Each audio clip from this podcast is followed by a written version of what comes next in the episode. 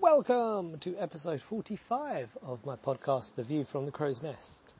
And I have had a day deeply, deeply nose down in the Grip the Sky experience. The thing won't die, it just won't die. I've got such little that still needs doing on the surface, but it just is taking so long. For anybody who's technically inclined, here's a little thing. I've been trying to get something to work, and because of a couple of little nuances in the system, it doesn't quite work properly. And there's a button which says add to cart, but actually it's not an add to cart, it's actually a like view more info kind of thing. So all I want to do is change the text of that button. And on most other buttons, you can do it no problem. On that button, S, which is, I believe it means cascading style sheet, but I'm not sure. But basically, it's a way that you can change how a website shows the information, even if you don't necessarily have access to the website's code. So it kind of changes it on the fly as it's coming in. Anyways, point being, I've been faffing around with that and still not achieved it. I'm getting so close, but it's just not there. So I really truly hope that tomorrow or the next day that I work on it, I'll be able to tie it off. What I was meant to do is tie it off today and then recruit the couple of people for the team for Audience Ninja, the new marketing agency, and then look at a quote and or look at a brief rather, and then quote for the brief for hopefully our second client. The first one hopefully will come back in the next couple of days.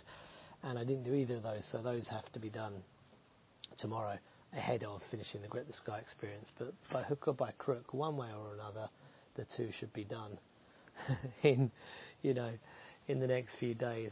Because I need to work on something else. I really need to work on something else. I've spent far too long on this thing.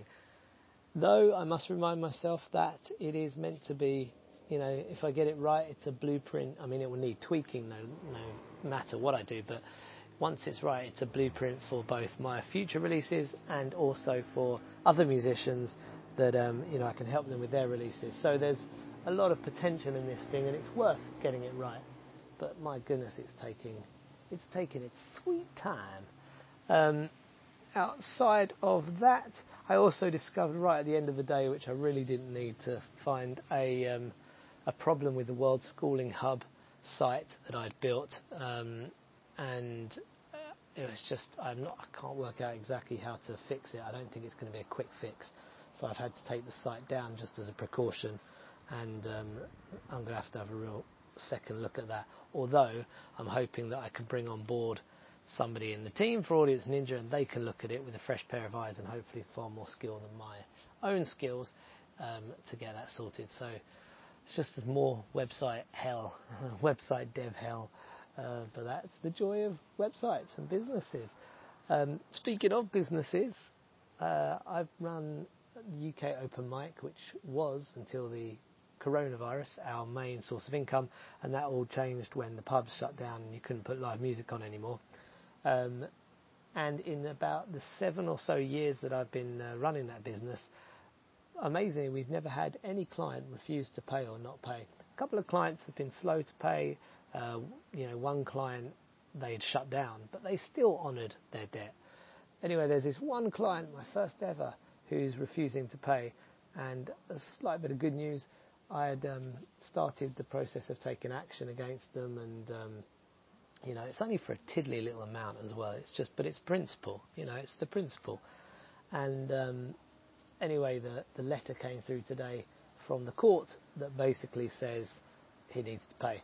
So that's nice, because it means that I can actually move that forward and close it off. So that's kind of, on principle, it's made me happy. I don't never like having confrontation with people, but when they are disagreeable, as this particular client has been, then it's kind of like, well, you brought it upon yourself. So that's quite good.